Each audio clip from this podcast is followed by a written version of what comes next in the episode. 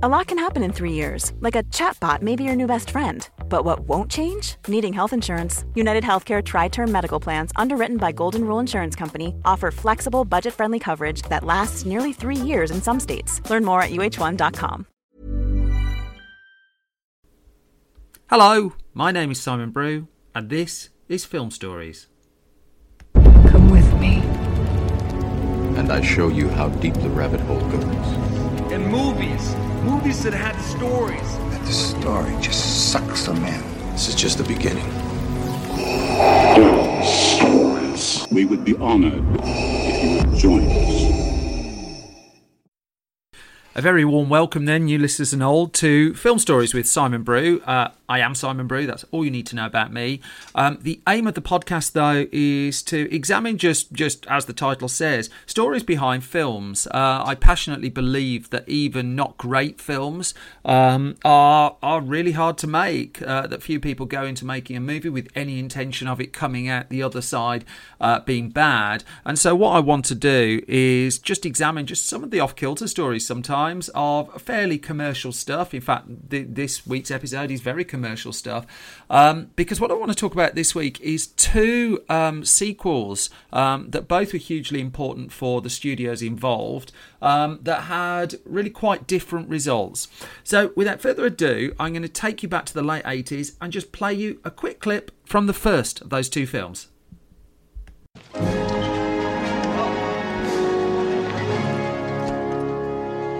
Right, suck in the guts, guys, with the Ghostbusters. No!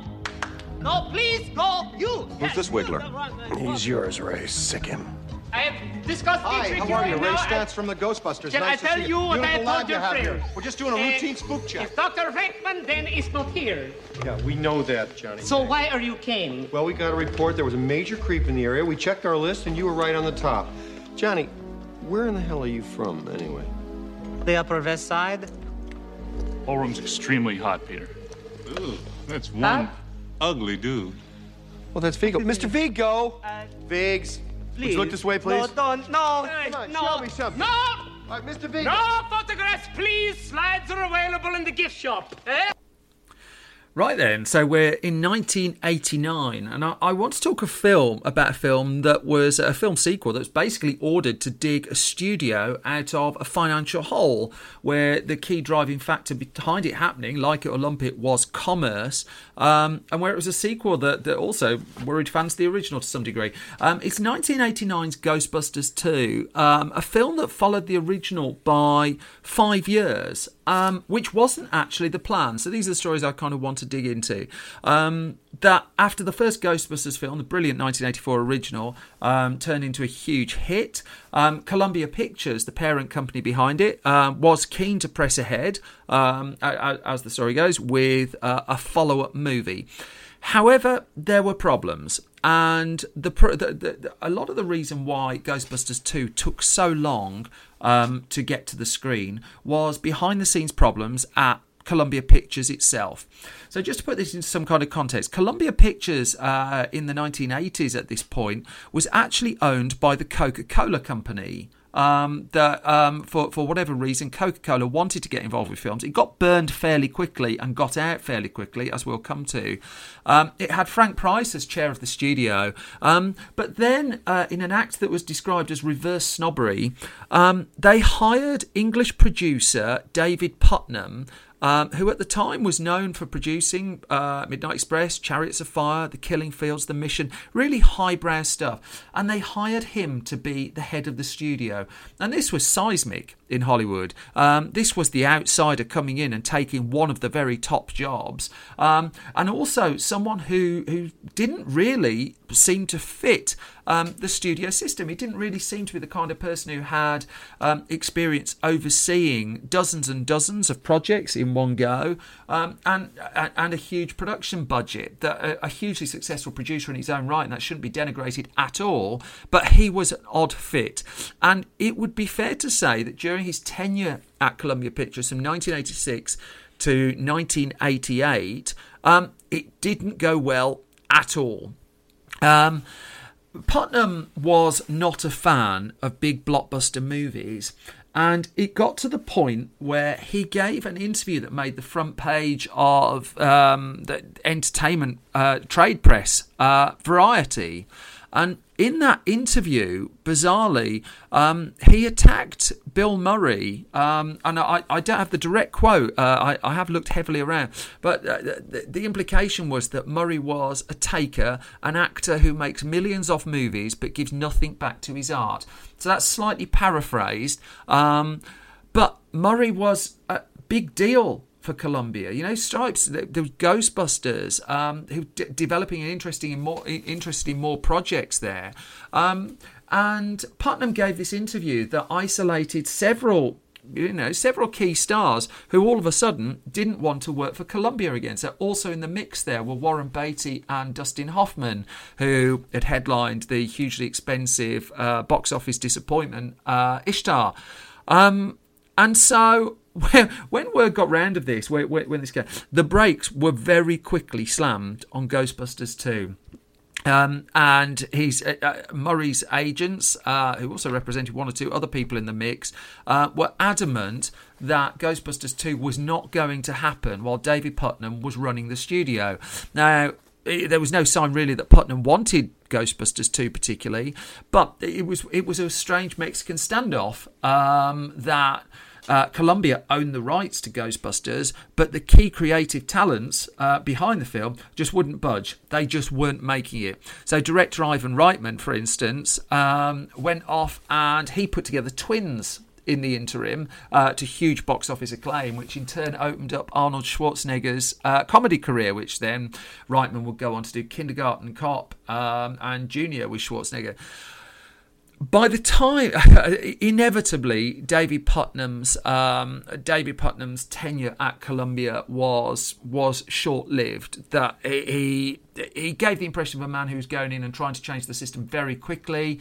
He wasn't, um, you know, he wasn't wooing particularly of Hollywood talent. And whilst he got some interesting projects off the ground, and that shouldn't be overlooked, um, his anti-blockbuster approach, as it was seen, um, was was was really to the detriment of the studio, which soon slipped uh, down the box office share uh, by the, by the box office share charts.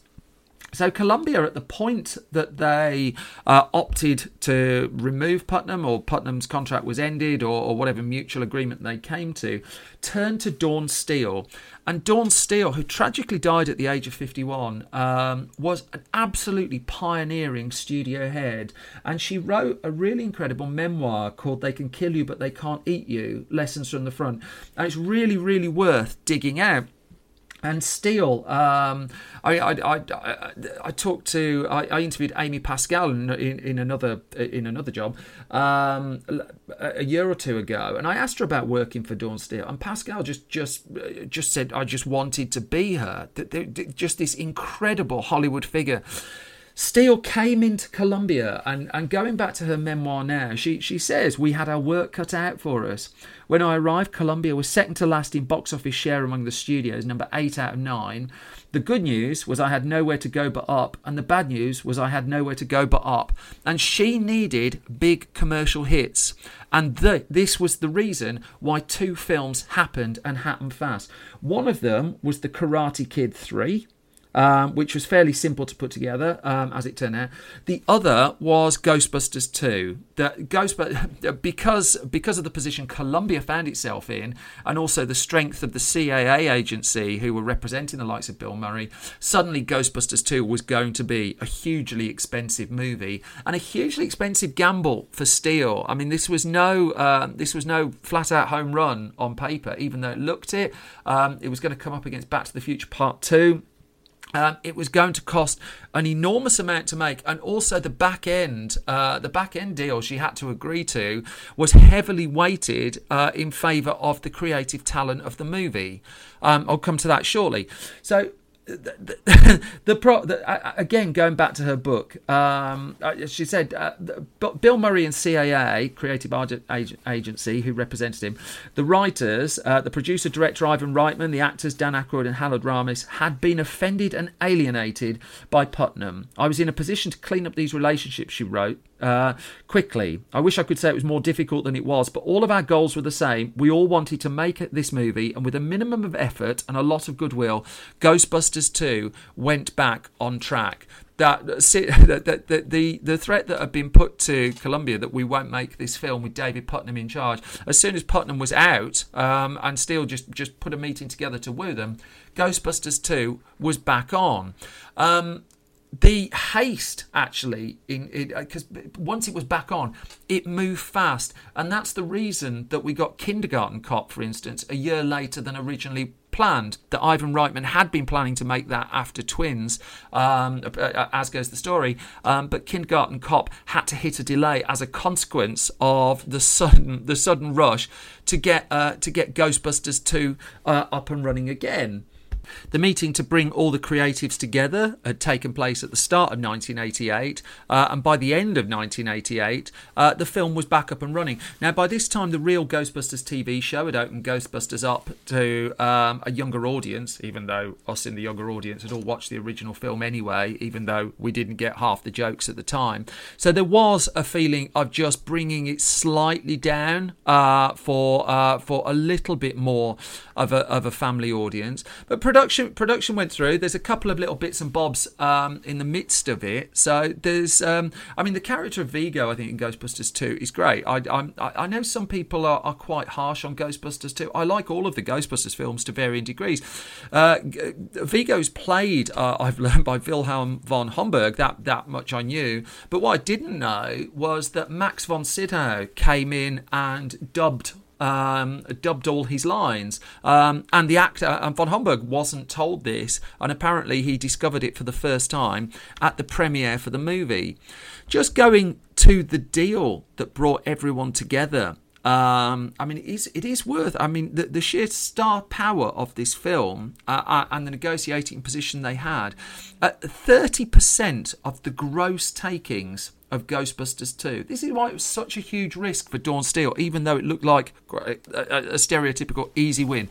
30% of the gross takings of this movie um, went to the creative talent, scaling up even more once Columbia had covered its costs. An extraordinary, extraordinary um, amount of money.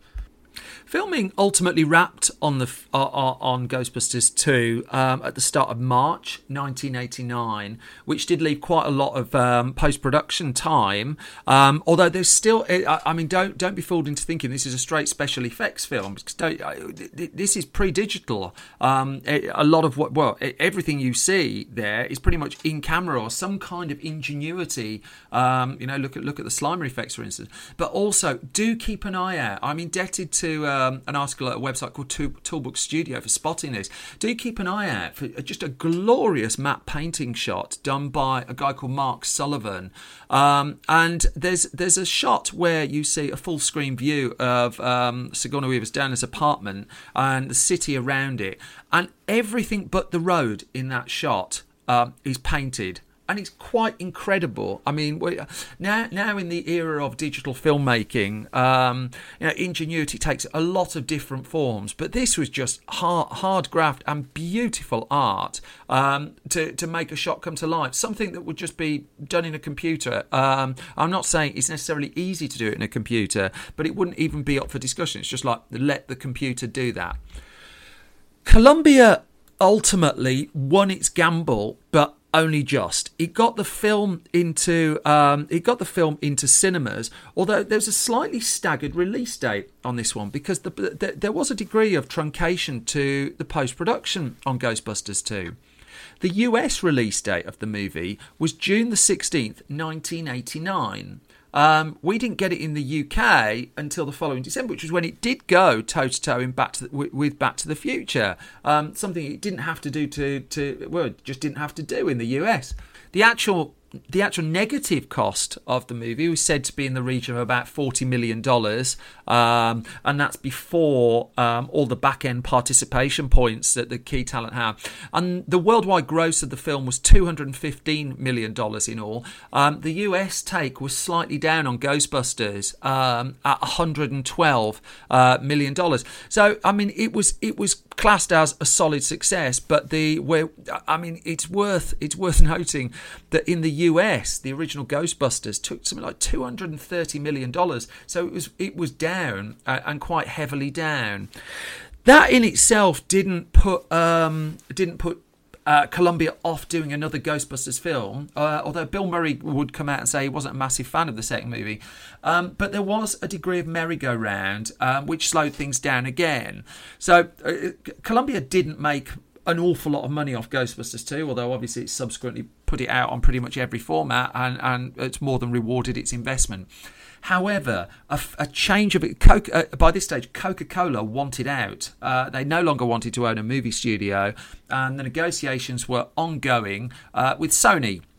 And this would be the moment where Sony, up until that point, um, notable for its hardware, would get into effectively, I hate that I'm saying it this way, but that's how it was described at the time, the software business. In this instance, it wanted to get involved with films, it wanted it wanted to own a movie studio, and a very, very expensive deal um, was brokered that saw them buy Columbia Pictures. And as part and parcel of that, Dawn Steel would exit as the head of the studio, although she would exit with uh, a production a, a, production company of her own, which would in turn lead to Cool Runnings, which in turn will lead to another story on another podcast at some point.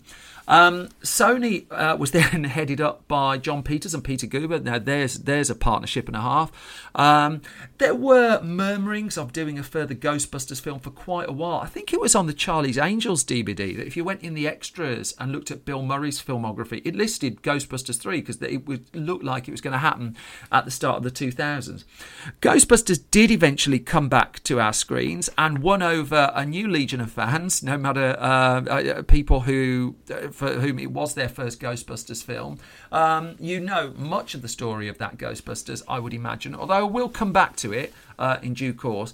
But in terms of where Ghostbusters 2 left things. It's, um, I, I mean, I, I don't. I, a few people would say it eclipses the original film, and also there are some odd moments. It's like, why, why would all the Ghostbusters be be enemies of the city that they'd saved just five years before? I've always thought that, but you know, Bill Murray and the gang busting goes. That's a whole lot of fun. I was, I for one, was happy to sign up again.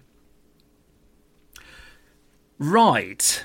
For our second film, then, I, I, I, want to do another sequel, another sequel that was pivotal to its studio at the time, although far less successfully. Um, so, if, if you read the description of this podcast, you'll know what's coming. But nonetheless, for the sake of uh, for the sake of just getting a bit of dramatic tension going, here's a clip.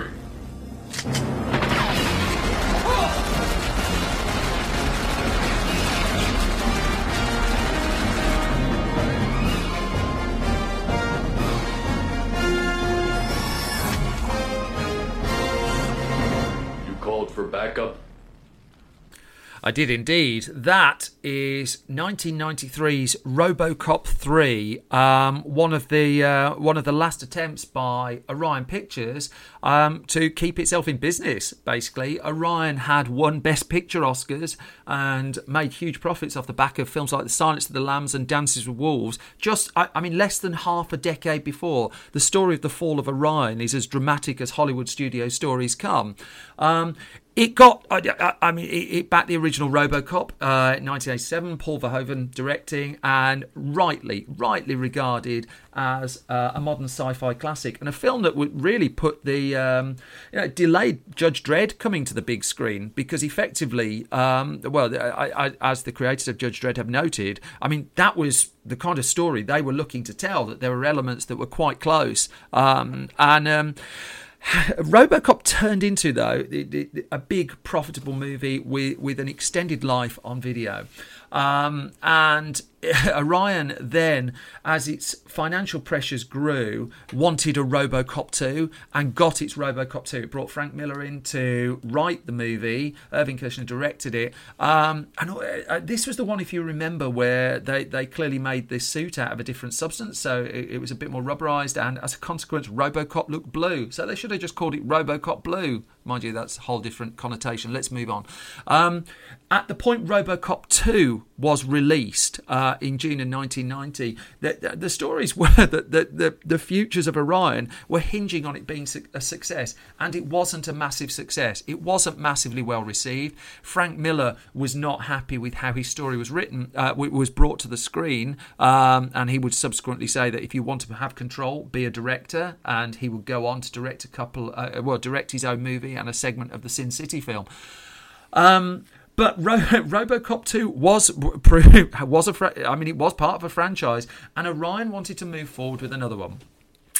Lots of curiosities then. Um, I think one of the main curiosities about RoboCop 3 is the, the computer game for it. And I, have inevitably, I, I, touched on this goes back to my youth. I, have touched on quite a few Ocean Software adaptations of movies over the episodes of this podcast so far.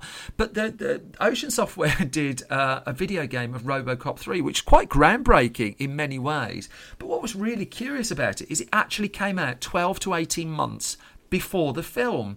And the reason for that was um, a significant delay in the movie that Ocean decided to press ahead with the release of its game, whilst Orion had no choice but to uh, delay the release of the movie. Um, Robocop 3 then was something of a forerunner when it came to the movie itself because Orion had worked out that um, Robocop was, again, there's a Ghostbusters parallel here, watched by lots of people who it wasn't necessarily originally intended for, although Ghostbusters did have a PG rating. Robocop had an 18, but lots of people, me included, watched Robocop underage, watched Robocop 2 underage. And so they thought, well, let, and, you know, Robocop toys were being sold. There are Robocop toys in Robocop 3. Um, uh, before Jurassic Park got to that idea. So um, they they decided they were going to have a punt for the family market. They were going to make a PG-13 RoboCop film. I mean, this preempted the market trend by a good 15, 20 years, um, and they decided to soften down the violence that the RoboCop uh, franchise by that point was known for, um, and just give it a little bit more of a broader appeal.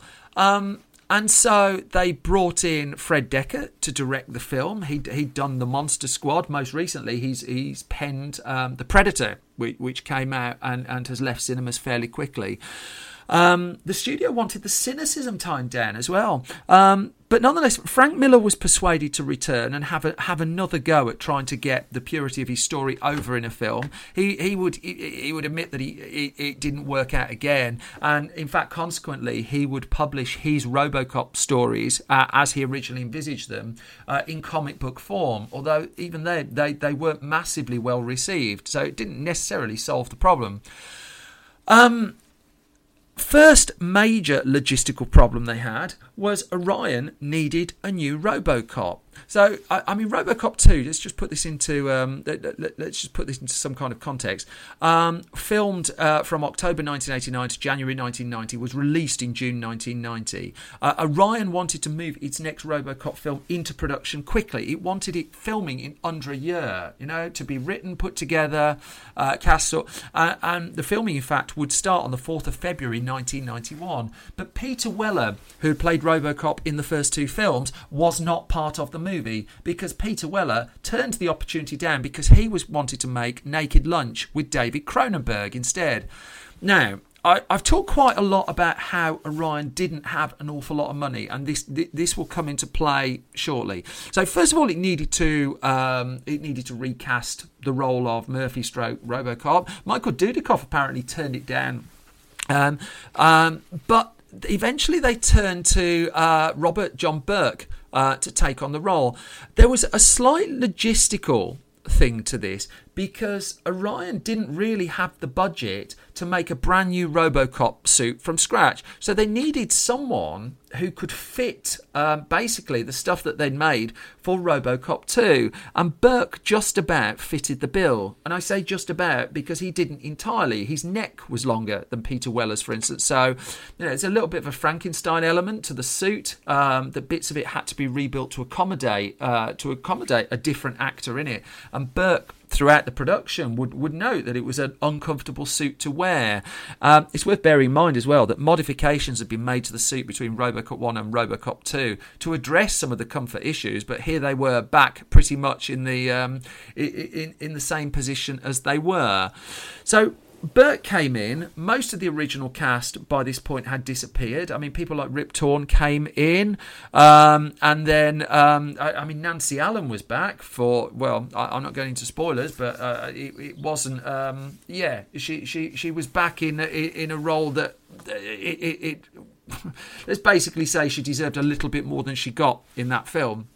Um, and production on the movie, um, production on the movie went ahead, and it wrapped on the sev- uh, uh on the seventeenth of May, nineteen ninety one. The seventeenth of May, nineteen ninety one. So bear that in mind, because what happened, um, what happened around the time is, is Orion finally fell that the uh, the company that was paying for RoboCop 3 was in a position where it, it just couldn't release RoboCop 3. Um, it couldn't afford to. The company were, was bankrupt um, and its assets were up for sale. And this is why you had things like uh, the aforementioned Ocean Software pressing ahead with the game because there was just a sheer uncertainty about when we would when RoboCop 3 would, would actually be released.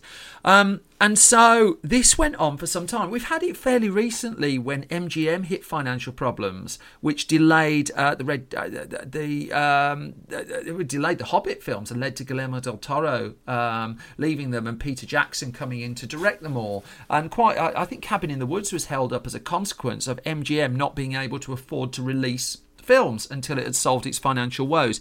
Orion was very much in that position. So Fred Dekker delivered his cut of the film. Oh, ba- Basil Poledouris came back in and did the score, and his score to the original RoboCop is great. His score, and he brought back the cues to RoboCop 3 that were missing from RoboCop 2. And you heard, you know, you heard the main theme in the clip there. Just a wonderful, wonderful piece of work.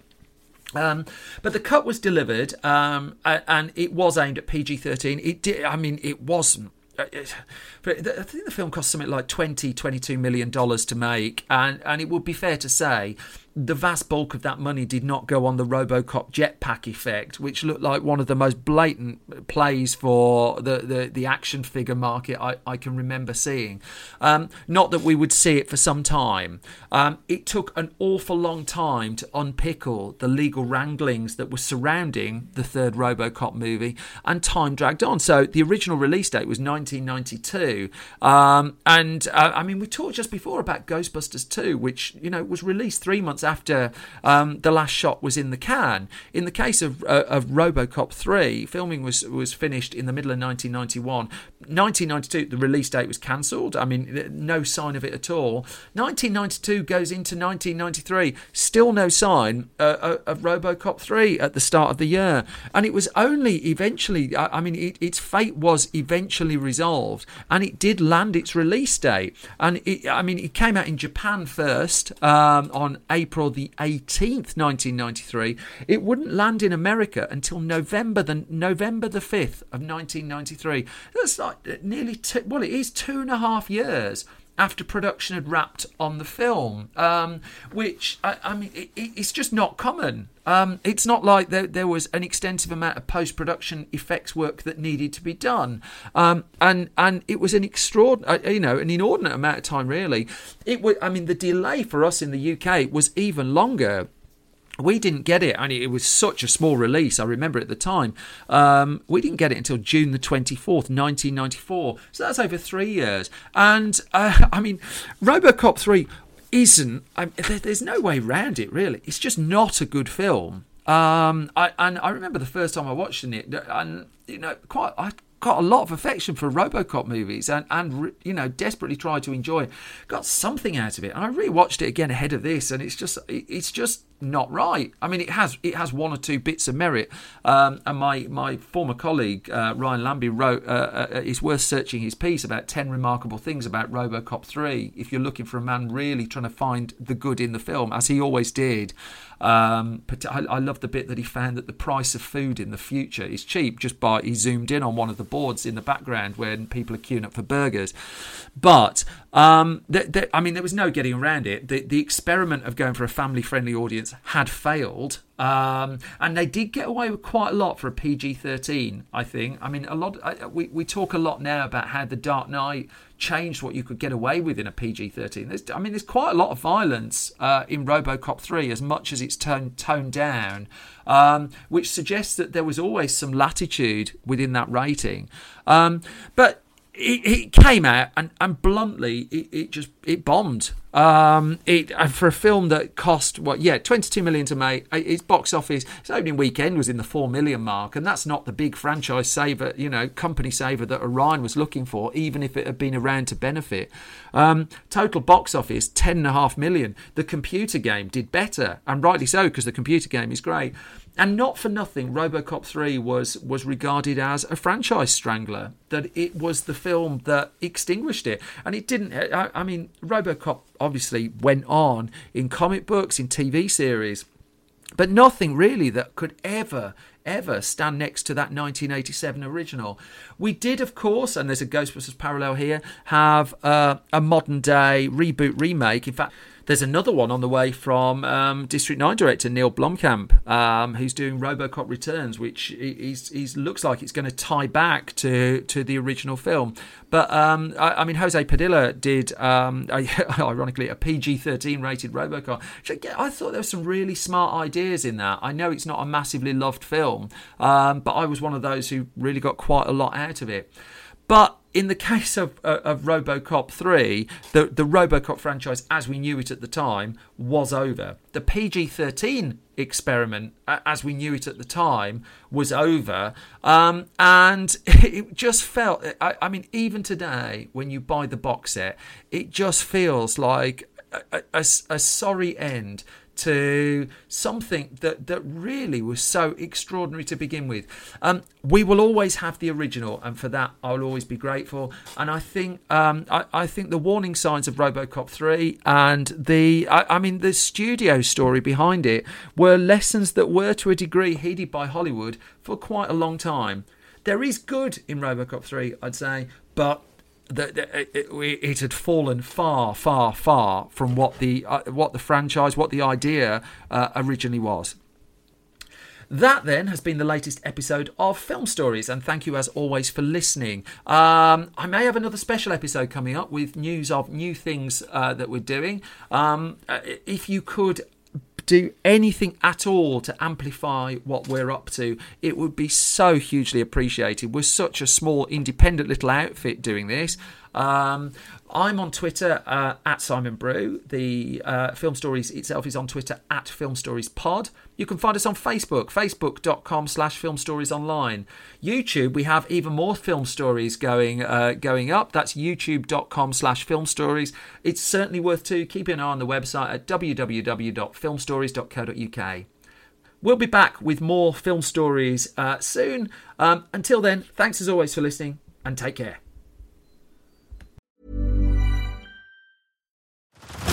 Head over to Hulu this March, where our new shows and movies will keep you streaming all month long.